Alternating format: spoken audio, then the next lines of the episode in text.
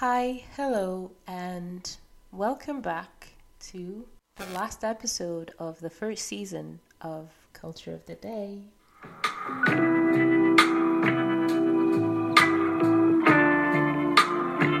I can't believe it's been a whole season. Well, I mean, not that the season is very long. I mean, let me sit upright for you. Um, I mean, it's only 10 episodes, but that's like 10, well, technically 11 week because I took a a week off because I was very, very, very overwhelmed. But um, yeah, it's been it's been 11 weeks. Um, started end of September. I'm wrapping it up in early December. Um, I mean, I'll go into all the thank yous and everything later on, but I do appreciate you for sticking all the way to this episode, which I'm actually recording back to back from episode 9. So it won't be as special. I mean, it is special, but won't maybe. Uh, uh, one day, one day I'll have a coherent thought. I swear. Um, but yeah, so today's episode is titled All About Art. And it's gonna be um, structured differently than the other ones because I am going to do music that relate to art and then I'm going to delve into art. I'm going to do a condensed course on art history and in hindsight having finished writing everything I did perpetuate a lot of um, canonical vision of art history which I kind of like realized as I finished, but it is part of how it is taught. And even though we have to deconstruct it and kind of like step away from such perception, there is there is something still chronological, like kind of like to situate you in time. It's not comprehensive. It's not completely comprehensive. It's semi comprehensive because I tried my best, and then I went into madness. I slowly descended into madness. My brain couldn't do it. I worked on that for like two and a half hours. It is 10 15 at the moment. I am fighting for my life. But I wanted those episodes to come out on time and a couple of weeks. The next couple of weeks are going to be hectic, as I've mentioned in my last episode that you'll hear in a couple of days. But anyway, so this episode, I had the title from like episode two, I think. I know I wanted to talk about art because that's what I do. This is the master that I do. This is what I study. This is one of the things I truly, sincerely love is art history. And so, for a little background, I am doing, well, I think I'm rep- repeating myself, but I am doing a master in art history, curating, and collection at the University College Dublin. And so, basically, what I want to do later in life is be a curator is to work in museum space, gallery space, in art infrastructure to make a change, to link up with the community, to bring in an upcoming artist to like give people a chance to use their voice. And yeah, that's pretty that's pretty much it. Um so yeah, I knew what I wanted to talk about, but I didn't structure it until today. So it was just like, I'm going to talk about art. And then I wanted to talk about, I wanted to put in the music, I wanted to put Not Your Muse, because first of all, obviously, muse, arts, you know, the whole theme of like the artist and its subject and whatnot. Um, but then I already had used it, and um, Celeste actually had a live version at the MoMA um, where they did like one artist. I need to put my slippers on because my feet are very cold. I'll be right back. Give me where? I come back. I'll be back in a second. I had to get my slippers because our living room is so fucking cold. But the MoMA had this thing where they picked a couple of artists and then each would perform a song in relation to the world of an artist. And I know that she was doing hers on Salvador Dali, which I don't like because, you know, terrible fucking man, but aren't they all? Um, but yeah, and then I was like, okay, fuck. But then I was like looking for movies that had a relation to art, and there were none. Like I didn't want to do a movie about an artist. just because I don't know, like that's not like those are not about artists that I care about. And yeah, and I didn't want to do that. So I kind of like was struggling in terms of the format and how should I like mess with the structure? Is it a good idea? And then I was like, well, fuck it. I said I'm going to talk about art. So let's actually just get into it. Am I right? So for the music, the first song is, um, you need to laugh a little bit about that. Mona Lisa, Mona Lisa by Finneas. This is not what I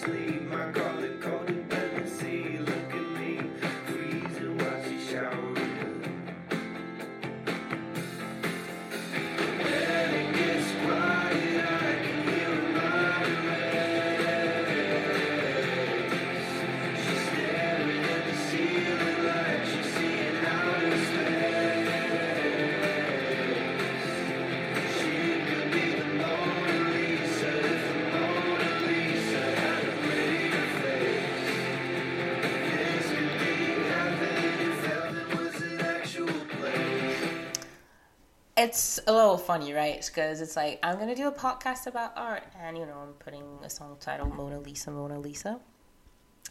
Um, but it is actually a really cute song. It's that it's for his girlfriend Claudia, and I don't know. It's it's a good song. It's cute, and you know, kind of like move around and bop your head because it's really fun. And then you know, it also deals with the Mona Lisa, which is considered the best and most perfect work of art within the Western world, right? Um, and that's because, fun fact, if you don't know why the Mona Lisa is so popular, well, now it's just like a vicious cycle that started when it was stolen about and how popular it became. But I'll talk about those vicious cycle in a minute. But it is because it was a portrait and it focused solely on the representation of human anatomy and it was executed so perfectly. And it was kind of like the paroxysm, more like the epitome of Da Vinci's art. So, yeah. And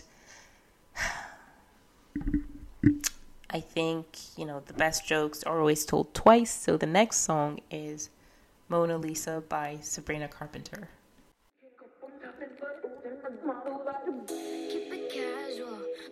To tippy toe. Take your cares off, just stay a couple more. You don't have to be, don't have to be a stranger. Go and get a little closer. Playing mind games, we don't do that here. So put your bid in before I disappear. You don't have to be, don't have to be a stranger. Come and get a little closer. Ain't gotta hesitate.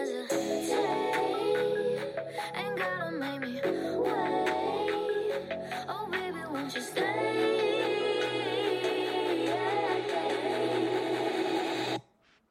of my eyes,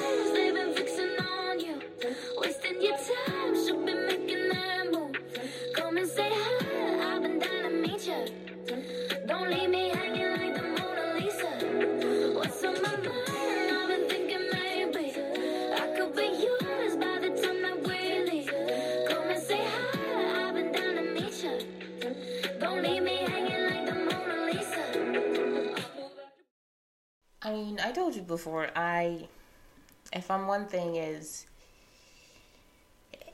that I love Sabrina Carpenter. Um, and, you know, I think that this one kind of like plays a bit into a dynamic with Mona Lisa, Mona Lisa, because, you know, from Finneas' point of view, he's like completely de- kind of codependent on his girlfriend. Like, she's his everything. And, like, you know, she came in when he least expected it, swooped him off his feet, stole his heart, you know, kept it in her pocket, you know, and, and everything. And whereas with Sabrina, it's more of like, don't let me hanging like the Mona Lisa, you know, don't let me waiting that long without any contact with, you know, any human being is just like there, plastered, insulated from the world. And I don't know, I think that's kind of like I like that, especially when you know it's also kind of like. And I feel for me also like understand that like this is your last chance. I'm giving you the opportunity to kind of like cut it out, and if you don't, then um, yeah, I'm probably gonna end up leaving. But yeah, um, it's kind of like you know stop giving out to people who take it for granted and won't genuinely appreciate you, if that makes sense. And the last song, and I can't believe it's already 10 minutes in, like, we're in for an hour and a half episode. But anyway, the next song is C'est Magnifique by Melodie Gardot and António Zambujo.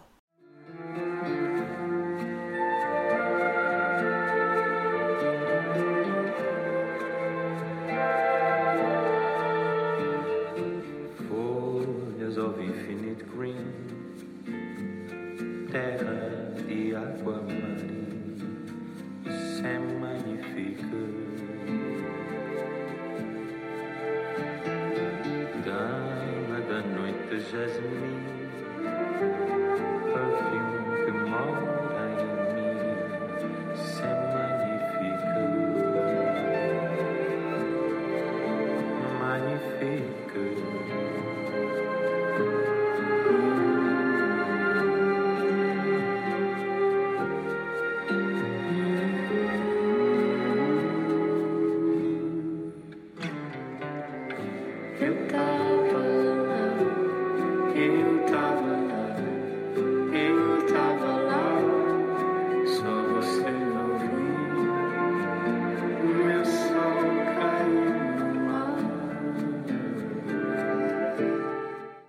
this song is a bit different because it doesn't fit into any like you know painting or or art, form or like you know iconic piece from the 15th century.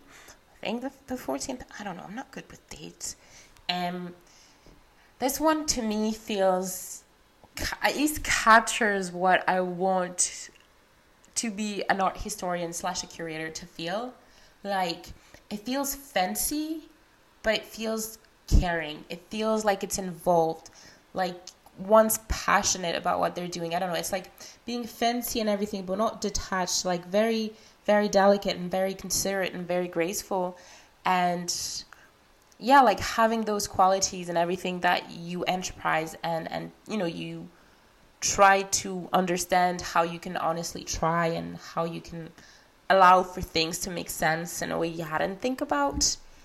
Um, it also feels like a hug with a loved one when the sun is high during the summer um, and the wind is blasting and you just got out of the water so you're kind of half freezing. So, hey, you take it as you want it.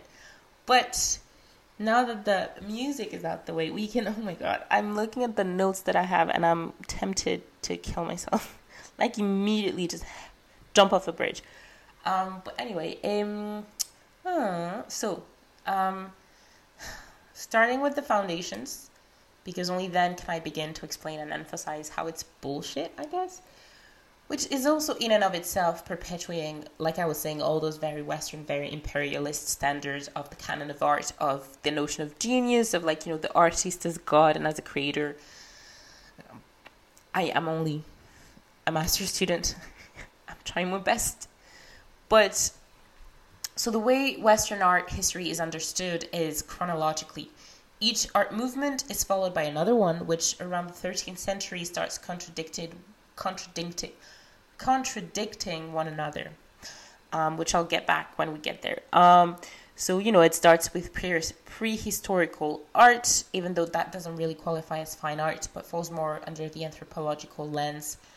Um, then we have classical art, so that's around I think 5th century BCE, with the Roman and the Greek sculpture that represents mythological gods. So you have like example of the Pallas de Velletri and the Venus de Milo, which are staples of what high art is was contemporary to themselves thought to be. So like people in the Renaissance or afterwards were like, oh my god, high art, and then at the time they were just like statues that you have in your home. But anyway, um, then you have the medieval time with a medieval art, naturally, which is a lot of Christian art and a lot of like religious art, a lot of iconography. This is when we start like dealing into Roman and Gothic art. So Roman came before and was a bit more like I think around like round and like idealized figure, but kind of like and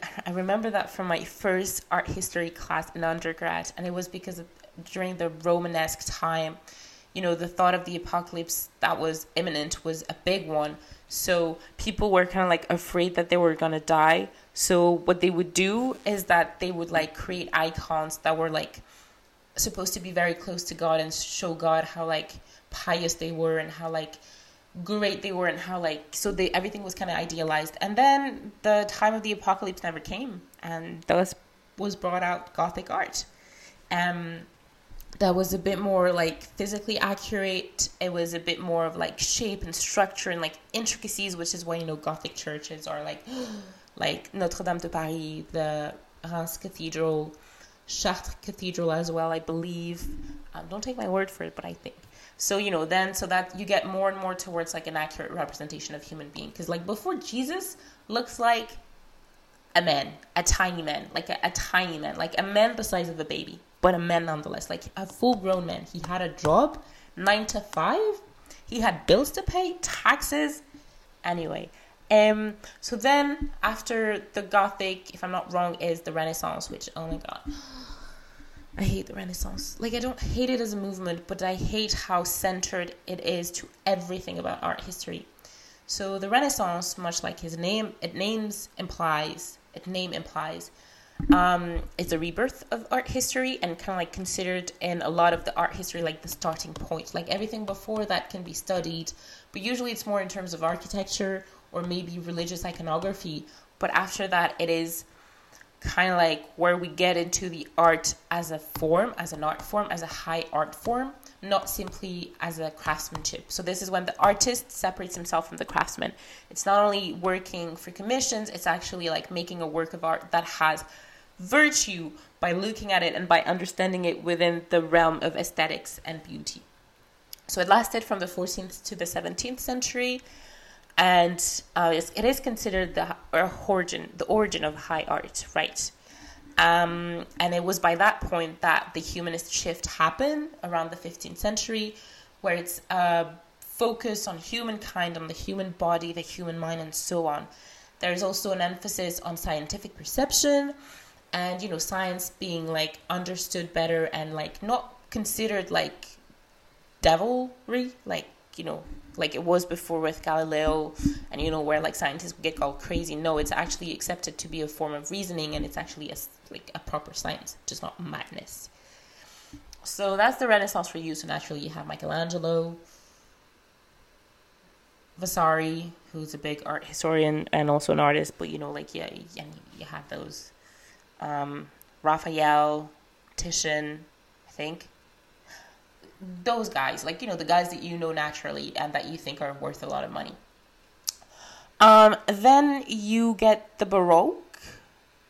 The Baroque, what was that? The Baroque that was from the 16th century to the 18th century, and that kind of like took a step back from high Renaissance and focused on more of a later movement, which is called Mannerism, and that was a focus on huh, how would I put it? Like forms and like eccentricity in a bit, but like still very tied to Renaissance of like, oh my god, it has to be like high, like what was that again? Like it has to be like beautiful and like perfect and symmetric and like well studied and whatever, whatever, yada yada yada. But it was a bit more eccentric, and it was mainly focused on architecture. Even though I've I remember taking a class in my undergrad on Baroque, and I really liked it. It was really fun. Um, and you know, around that time, sorry, my throat was dry. Um, so around that time, you have like artists like Peter Paul Rubens, and at the same time as you have the Baroque in like the Baroque that's closer to Italy, so that you'll have like the Caravaggios and um, forgot their name, but like the two brother and the cousin that like implemented landscape. And this is an abomination. Like people are gonna be like, "You're an art history student, really?"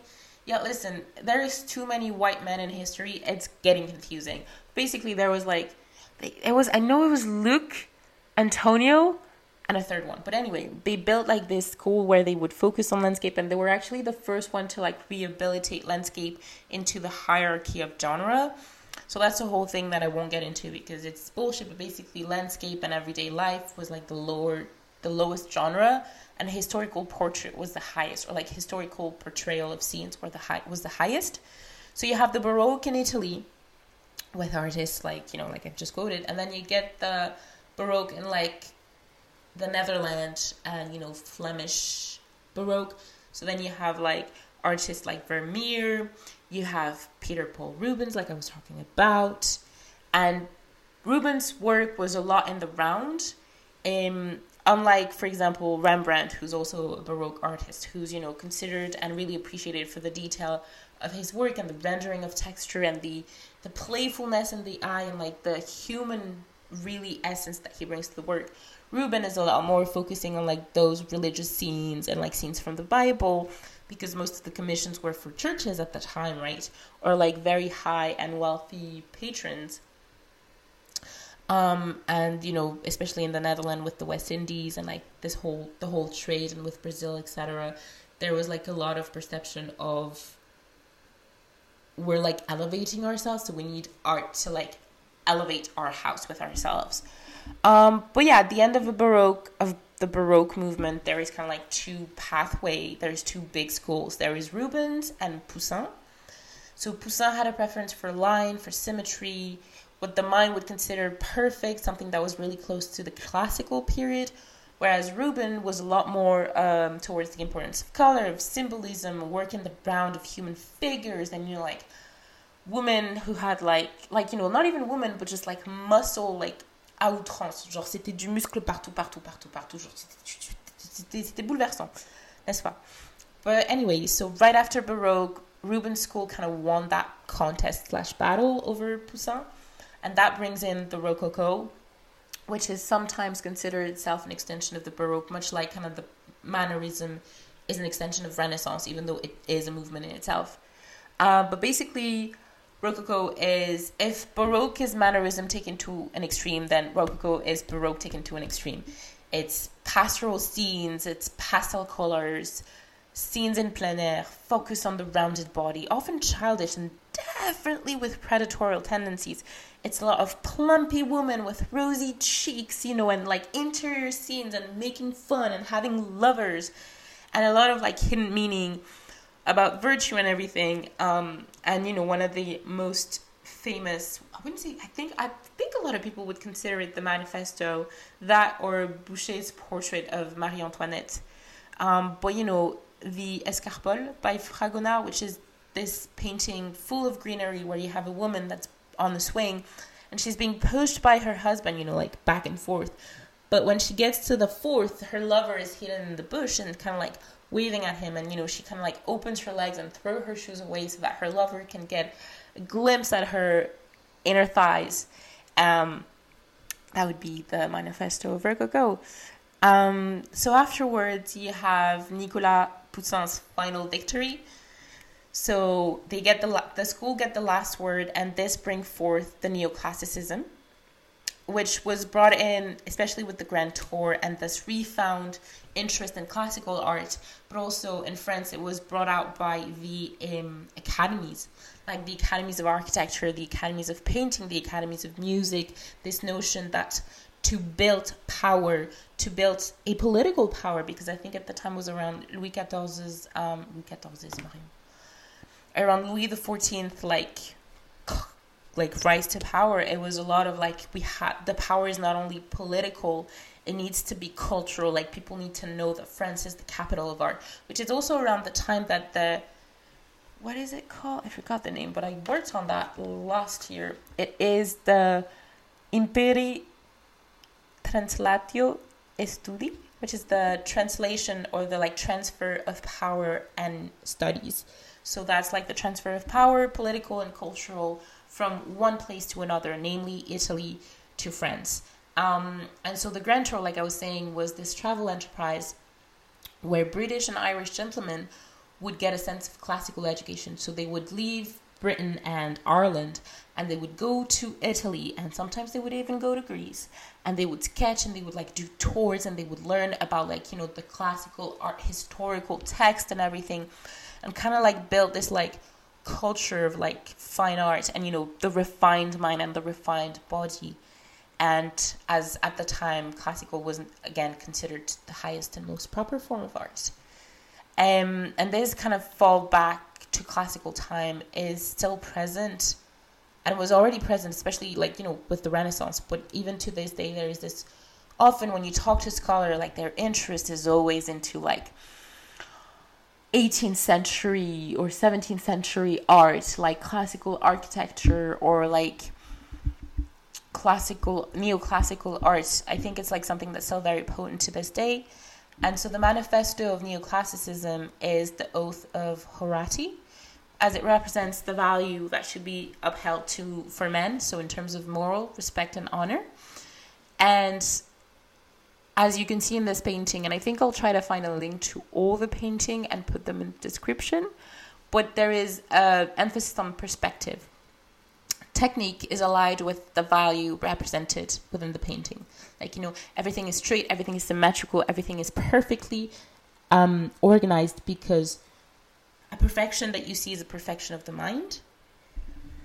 But yeah, and then from Renaissance onward, like I've emphasized, each movement is argued in an oversimplified and convenient manner that it contradicts the precedent. So after you get neoclassicism, you get the one and only romanticism, which is a complete 180 from neoclassicism because there is no focus on technique properly. Like it's a it's i think a drive back to color but not in like an over like overly done manner. Like there is a complete shift from like biblical scenes. It's more towards color as a way to represent the emotions and the inner turmoil of things. Like it's it's a bit dark, it's a bit like tumultuous, and it's like very very somber, somber I'd say. Um, the key figures of Romanticism are classical, like like are classics, not classical. They're classics, like you know them. Uh, Goya, Delacroix, Géricault, like you know, liber- liberty guiding the people. The death of Sardanapalus, I think, is that, and of course the Raft of Medusa, which is the manifesto of romanticism because it is seeing like the body like so thoroughly represented but it's like dark and it's deep and it's pulling you in and you're part of the boat and you need to feel the emotion of those of all those people that were left to fend for themselves that were not cared about. And also uh, perhaps if you decide to see it like that a criticism on slavery. But with artists like Delacroix, it is also when Western artists starts approaching the notion of Orientalism and that's when the west and east dichotomy dichotomy? Becomes like prominent. Like it's because before the west east was considered like you know the west was like northern europe the what the east was like southern europe so you'd have greece you'd have turkey. But here it's like very much like us to the west and them to the east right? Um so you're all in the emotions. You're like and so that's like around like the 1800s about Everything that follows is about that time. So you get all of that, all that turmoil, all those emotions, the dark sides and the dark values of humanity. And boom, here comes realism that solely focus on reality. Um, so realism, as its names indicate, is this very focus of on what you see is what you get. Um, the leading artist, if you don't know him, I mean, come on, come on. If you're French or like if you have any like French knowledge, like Gustave Courbet, a classical figure, um, with the burial at Ornans, um, the artist studio, and then there was another one. I forgot what was the other one. There's like those two big ones. There, there's the burial at Ornans. Oh, the um, the stoneworker, the stonebreaker, I think. Um, but with Courbet especially, it was political agenda hidden under this very realistic painting and then you know like the the birth of the world as well, which is like a woman's uh, vagina, which I think is still at the Musée d'Orsay. But yeah, and realism was kind of like close to naturalism. It was not the same, but that was kind of like linked through the Barbizon school, which implement and strengthen the notion of painting in en plein air, which was not possible before the invention of um, the solid pigment. Like that was a game changer for painters because they didn't have to like mix the pigment the pigment with oil in the studio. They could just get like those solid like pigment tube, like you know, like painting tube, like we have like gouache or oils, and just go out in plein air and just paint them and mix and match and oh my god. Um, and so the Barbizon school is titled because they were all painting in a village called Barbizon. Um, and, and they were illustrating how nature really was and the beauty of the cows and the fields and the water. It was usually smaller scale painting, it was not really big, but it was like definitely an emphasis on like perspective and you know like showcasing how much you can paint in one spot and how good that can be. So then after realism, which is all about the real and it's all about like, you know, oh my god, like this is what you get. You get impressionism, which is my one of my personal favorite. Like I'm a I'm a basic bitch to my core and I think you should not hold it against me. But basically impressionism is like, yeah, like sc- scenes of everyday life are great. Well, actually that's not what realism was really about, but anyway, they're like that's great. Consider painting it through our glance. So like you're not trying to be perfect. You're not trying to like give a photo like rendering, but rather you're giving I am como se dice an impression. um, and so why? You may ask, and I can talk to you. I can talk you through it because I did take a course on impressionism and post-impressionism. And basically, at the time of high like revolutionary like um breakthrough there was a need to capture life as it was because it was going to disappear in an instant right with the industrial revolution with all the communes and you know like the fall of the bourbon dynasty and the beginning of like the emperor and then bam the monarchy's back again. But then it's not. You needed to capture everything that was around you as quickly as possible because it would be gone by tomorrow right? Um, and with the notion and the, the fact that they were already painting in plein air, there was like more accessibility to just paint what you would see, you know, and it was like capturing all those breakthroughs, especially like technically like the industrial prowess. Like I had to capture that because it would be gone. And I had another point that I forgot. It was also at a time where Paris, when Paris was being completely redone by Haussmann, so there was this need to capture what was happening, what was going through but it was also this focus on on light on air and how that impacts how you perceive things right this is why i think monet is a crucial figure and you know and now like oh my god we've heard about him so much. But i think his career is really interesting because you know in the beginning you have work that are like closer to realism closer to manet. But then there is kind of like this perception of like oh my god this is kind of his thing. So he starts with the impression early impressionist work and then he gets towards the end of his career into like the series which I, i've always been mind blown by that where he would take a subject a motif that is called and would paint it over and over and over again under different like weather um weather circumstance my god. My nose is itching me. Like he would paint it under different circumstances whether it be like weather or it just be like the light or it'd be like the agency of the place and everything. And he like so you have that's why you have like 15 haystack 32 thames like 15 rouen cathedral and so on and so forth. Because only in all of those series and only with all those different perception of that same motif could you get the actual true motif right like like if it was like a fragmented piece like you know like how you look through a prism and it's like refracted light that's what i think from what I remember, was kind of like the goal. Um, and then I won't. And if I get into impressionism, I'm going to talk about Marie Bracquemont, who's who's the proof of why the canon does not work because it choose it pick and chooses which artist deserves to be broadcasted and deserve light, and then disregard the rest. Um, if I talk about impressionism for the art historical student or art historical like passionate people, Berthe Morisot is like, oh my god, Impressionism was so great because it's the time that like women started actively painting and you know they were recognized for it, like they were showcased at exhibitions and so on. Um, and you're like, Berthe Morisot, of course, she was like Manet's stepsister. She was so talented. And then you say Marie Bracquemont and they're all like, who? The fuck are you talking about? Whereas her style was also very very very close to the one of Monet, where like she would capture the light and she would capture how she'd perceive things and the visions of it all. But her husband was like, no, Impressionism, they prioritize color over light.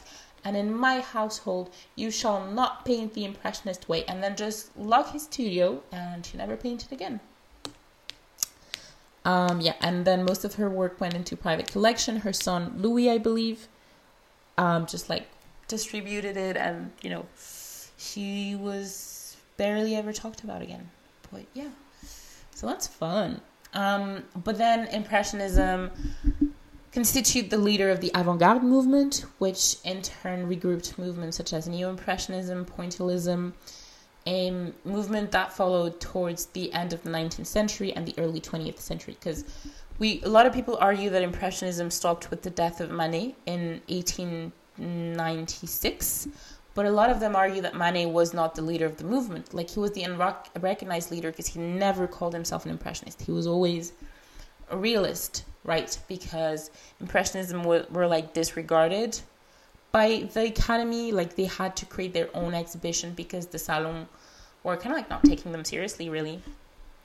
And also a shift in kind of like how art was exhibited was through the salon des refusés in 1873 when like the critics and the judge at the salon were so harsh that they rejected about half or like three quarter of the, the submissions and then a lot of artists just went to the king and they were like what the fuck?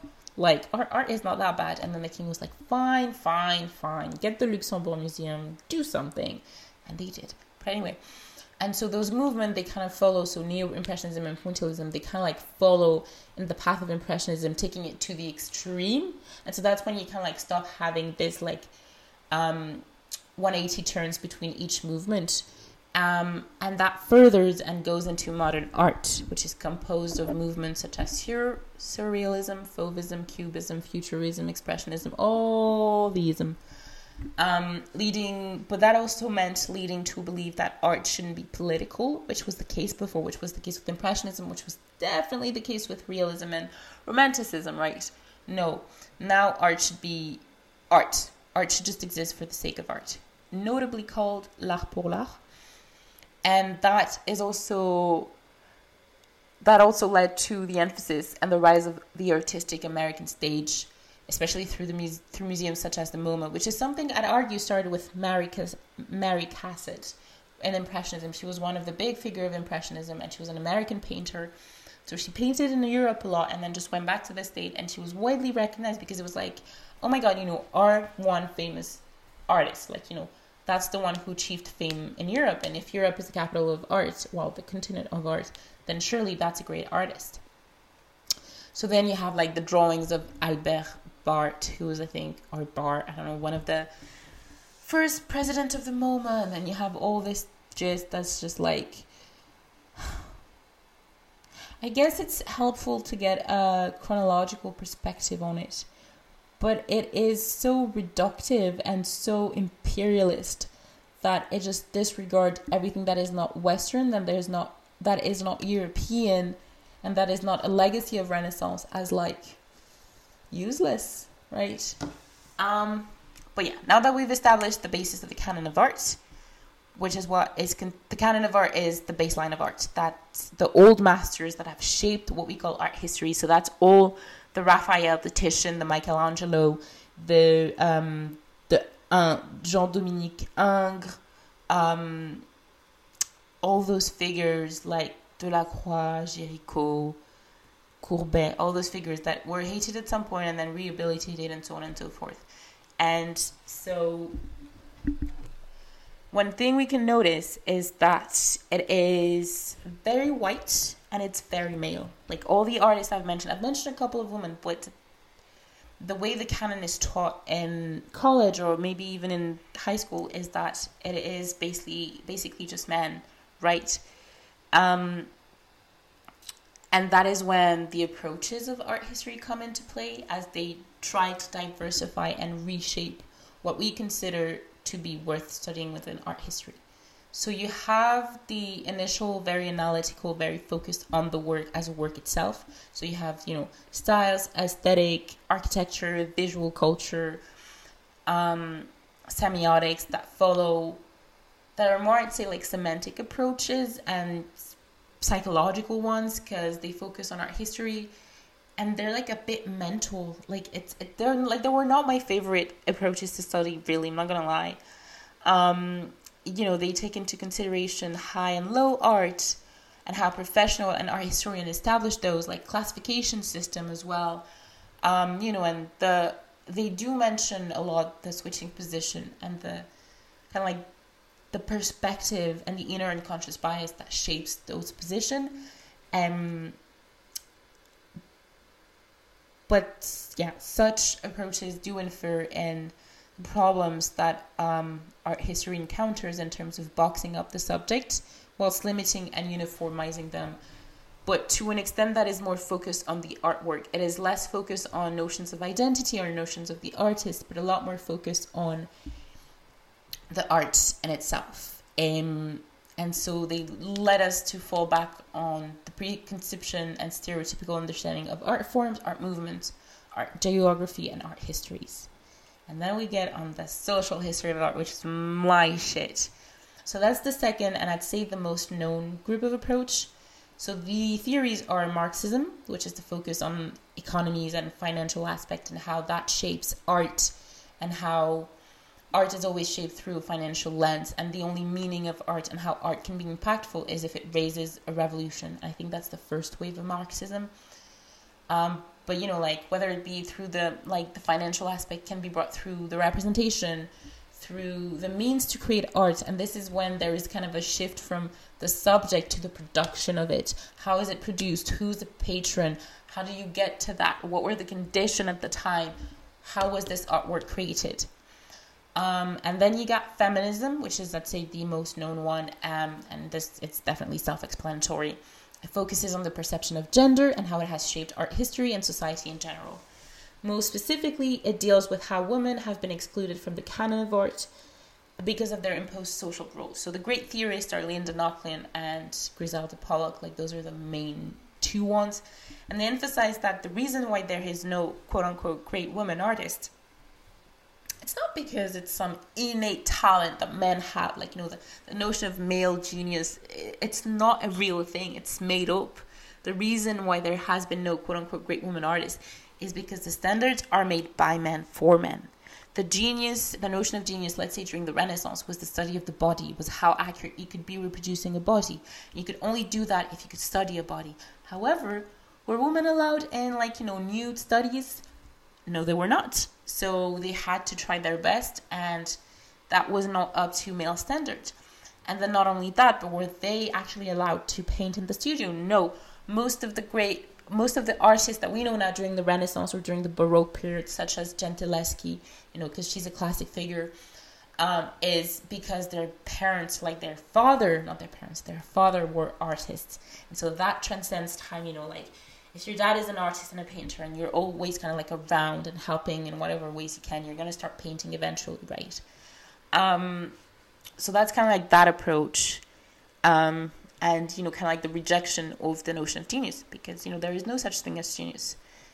And um, then you have queer theory, which focuses on the relationship of sexuality and how that shapes identity as well, offering a perception of the work of art through lens of the artist's implication and sexual orientation.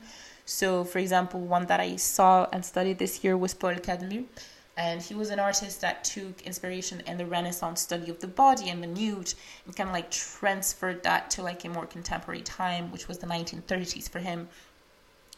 And a lot of people and a lot of mainstream and a lot of scholars were arguing that it was gay art because it was very sensual, it was very homoerotic. But he was like, I'm not a gay artist he was gay, but he was like, I'm not a gay artist. Stop saying I'm a gay artist. I'm not. And you know, queer theory I think also brings like the impact that has on audience and the humanization of minoritized voices because you know especially with like the queer community well the lgbtqai plus community it's been a lot of like dehumanization and like kind of like considering them as not as not properly like human and you know deserving of respect.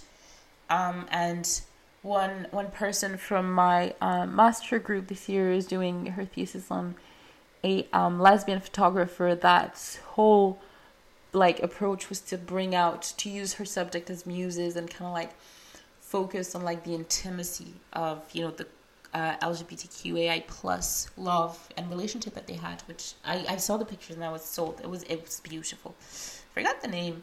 Um, and then you have post-colonial theory, which focuses on what exists at the margins. Um, and most theories disregard race. Feminist Marxism, all of the social art histories disregard race um, to focus on other facets of identity, which is something that I've always felt before even like pinpointing and like coming to term or like getting familiar with post-colonial colonial theory. It was that like I could never truly assimilate feminism because of the way it was established. It was for me when you said feminism, it was white women. It didn't imply women of color. It was just white women. And so post-colonialism focused on the relationship between imperial and indigenous culture and how they impact one another, affect and evolve through one another. And it does not limit itself to one method in particular, unlike feminist, queer, or Marxist, right? Post-colonial can be about Postcolonial can incorporate feminist theory as it can incorporate queer theory, Marxist theory, semiotics, um, science, aesthetic, architectural. It can be anything because the focus is the margin. But one of the issue with that is once you focus on what's on the margin, you make it the center of the work. And if you use other methodologies such as the one I just quoted, feminist and so on, you're using a methodology that's at the center to analyze a community or a case study at the margin. So that's pretty much it. Um, that's kind of like that is a run through of everything I studied in my master's program. but um, the art historical field is conflicted because there is a need to challenge the canon. But revisionism, which is some extent what feminism has been doing on a surface level, is can only take you so far. Like you can only include so many artists in the canon, but there are still so many that are being disregarded that are not being talked about because you know there's no interest in them. Like they might be in the archive, but still, like people are not interested, and that's not what appeals to someone, to researcher, which I'll go back to in in a second. But you know, revisionism doesn't work, and we can't very well just reconstruct the canon either, because how do you reconstruct it? Because the canon, as we know it, is something that's been formed since the 15 since the 15th century. So it's like it's something that's been going on for like almost 600 years, no more than 600 years. 700 years? I'm really bad with centuries and years. And you know usually when when we kind of like talk about destructing the canon it's a lot of like rejecting everything that links back to the renaissance as it is the center of the canon and it is what shapes the canon into incorporating or rejecting artists namely the male genius and how it is something innate that men have. Um, so if you exclude that then that leaves you with more modern but even modern art is shaped by the Renaissance, right? Um, an art history, per its name, has to do with history of art, its evolution, but such change through time cannot solely be linear, which is the issue of the canon. The canon is linear; it is one movement after the other after the other. They're all happening at the same time, and they're well, not at the same time, but they're all happening at the same in the same place, right? It disregards anything that is not Western and that is African or African arts, Asian arts. And you know, like when they they tried to do the first comprehensive map of art history, so that was in the 1890s, I reckon. African African art was first of all not considered. It was considered completely primitive and was not worthy, nor should really be focused on. Um, and then um, Asian art was like in a time outside of time same with Islamic art, which, you know, even the terms are very like, very like derogatory. Because you know you have western art but western art is broken into all of those different movements from you know pre well let's say medieval to like contemporary. But african art for example is pre-colonization and post-colonization. It's pre as in traditional or some some african scholar call it um, classical african art and then colonization you know, and that's like modern and contemporary, and that's including like techniques and iconography that relies heavily on Western myth- methods and approaches and technique, right? When we focus on sculptures and mask in the pre-colonized time, it has nothing to do with like the proportion of the body. It's more of the proportion of the mind and how you perceive them and the symbolism of them. And you know, it's kind of like has nothing to do with with what would be considered high art. It's not necessarily secular. It's usually often very symbolic, very religious, and like you know, it's for like praying purposes and like you know keeping the house safe and praying to the gods. And then it's just very, and then after that, like post colonization is just falling back heavily into. Oh my god, it's 11 p.m. Falling back into the Western technique and iconography. I really don't know where I'm going with all of that, as you may have noticed. Um, but like I was saying, as I was writing, I kind of realized that to some extent I perpetuated how art is understood and perceived, how Western art is understood and perceived. Um, because I do think that once it's kind of like implemented within our way of thinking, there's kind of like no way of understanding it differently. Because you take, you know, like how you look at a globe and you know you have different perception on like a, a globe. It's like Eurocent- Eurocentric or American centric, right? And that can completely shift how you perceive it. And like as a European kid, you can't really read a map that has America at its center because that's just weird. Like that's all distorted and twisted. And that's kind of like how I perceive it. Um, what else? I mean, the issues are that we keep holding on to past movements. Like, mind you, movements that have been set in tradition by Renaissance artists. Like, art history is first and foremost something that was created by the artist as a mean to understand it, explain it, and document it, right? Like we keep holding on to like the Renaissance and the Baroque and the Neoclassicism, and like we keep revisiting those like movement again and again and again and again and again and again and again. Oh my god, I kind of had this discussion in, in in my module last time where I was like, aren't you all bored of the Renaissance? Like I'm tired of this shit. Like what do you mean you're still studying the Renaissance? Like okay, it's pretty, it's great, whatever. It was so far long ago, but aren't you aren't you no like I, i'm tired like i'm fed up like i don't want to study that anymore um and even if we keep documenting that we keep like adding our own biases onto that and we just like further and further and further like anchoring of of, the movement well, of the canon rather and like we fall back onto the same subject and we rehash the same thing that's been done before but we always try to add like some obscure dimension without truly looking at, at what is in front of us in our present time. Like we're so focused on understanding history through our present time lens that we kind of like completely miss the. And that is like, you know, we already understand art through a Western perception. And that means a secular object that should solely be looked at and has no true function whatsoever, right? Like even the medieval art, it's something that was taken from church that had a religious function, but it was stripped away from that original context and put into the museum for like us to like solely look at it. 11 make a wish. And yeah, you know, and it's like those Western museums, they eat that up. It's like paintings that are worth millions because they're nice to be looked at, even when they inform, even when they inform the reality of the time, right? Of a time so foreign that we can't understand. We're like, oh my god, it still serve no other purpose than to be looked at, which would be fine if there was other type of art to acknowledge and recognize through those institutions you know, like other other art that had a meaning. But if it has meaning, if it has a function, it shouldn't be in the museum. And don't even get me started on the imperialism and biased subjectivity of the museum. How it assumes that per- permanently. It's like, oh, I'm the authority figure. I know what I'm doing. I know what art should and should not be in the museum. And it's fucking like imperialism. And it's, it's you know, it's just perpetrating like, you know, well, minoritized voices shouldn't really be in there because it kind of don't fit. And, you know, but what there is a reason it doesn't fit is because you don't want it to fit. So, anyway, I guess the takeaway points would be, if I can summarize it the best of my abilities, is that for most of its time, Western art history has had a focus on the human body, on the accuracy of representation. And this was what was qualified to be genius, you know? And that is where the notion of genius comes like this notion of like men as an artist recreating the world of God, right? Not only that, but when this got too boring, those white genius men started switching and taking inspiration from non Western arts, which they clustered under the terms of African art, Asian art, native art, Islamic art, and so on, choosing and picking what they felt would be the most appropriate so that they could be considered genius once again. You know, like forward thinker, like, oh my god, like they're focusing on quote unquote primitive art, like, oh my god, this is genius. Nobody would have thought about it except them, you know.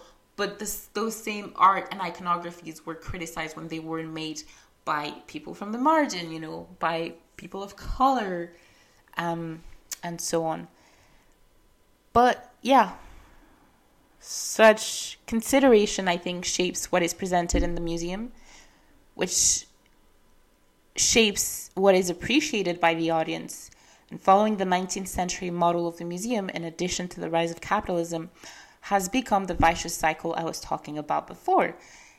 The museum becomes a brand. You think about the Louvre, you think about the Tate Modern, you think about the Met. Oh my God, you think about the MoMA, you think about the Musée d'Orsay. It's all brand. It's all a brand. You think about the British Museum. It's all a brand.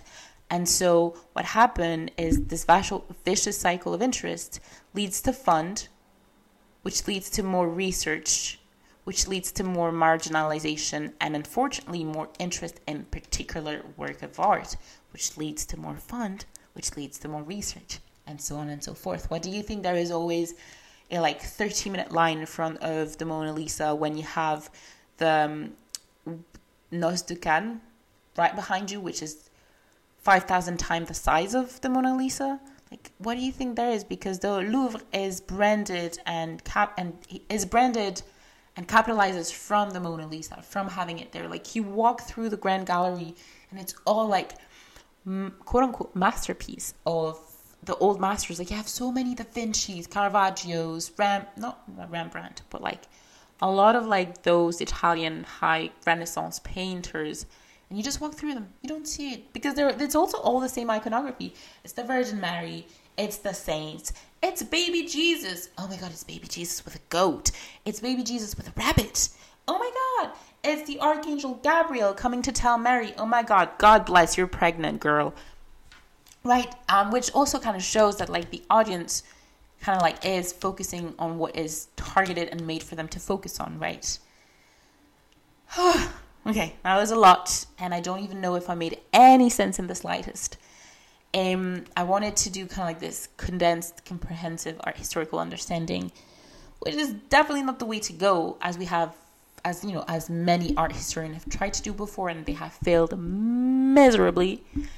But I don't know. I hope I kind of like switched around and maybe produced a couple of like constructive criticism on the state of art history these days which is also why I think it's it's very positive and very interested and very like um how would you say like it benefits us a lot to focus on contemporary art and to focus on more practical approaches to curation and approaches to art than what's been done before. Um, I do hope this episode gave you notions of art history and allowed you to see the issues of having a discipline mounted, controlled, and formed by white men.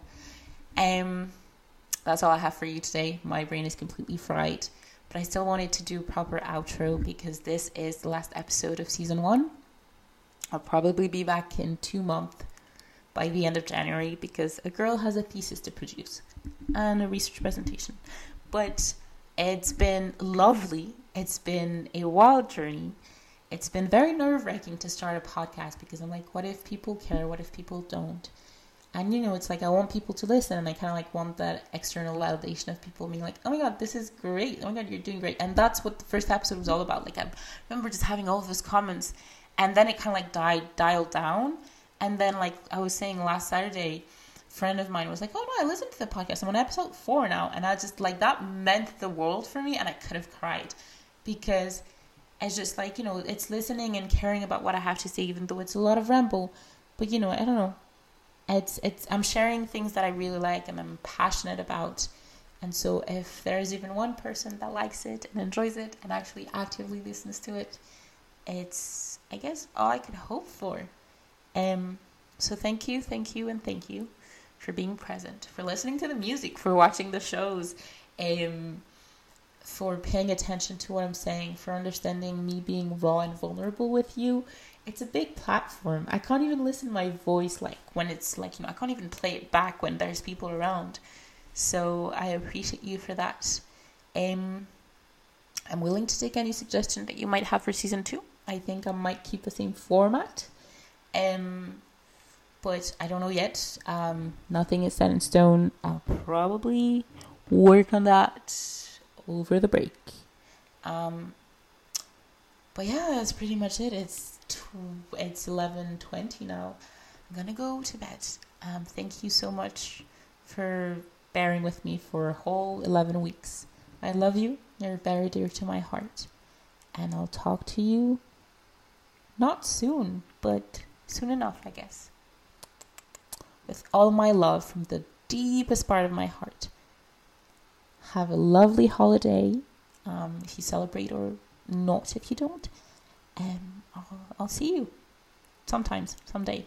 Bye. Mouah. ah oui, pardon, j'ai oublié. Bisous, bisous. Bye.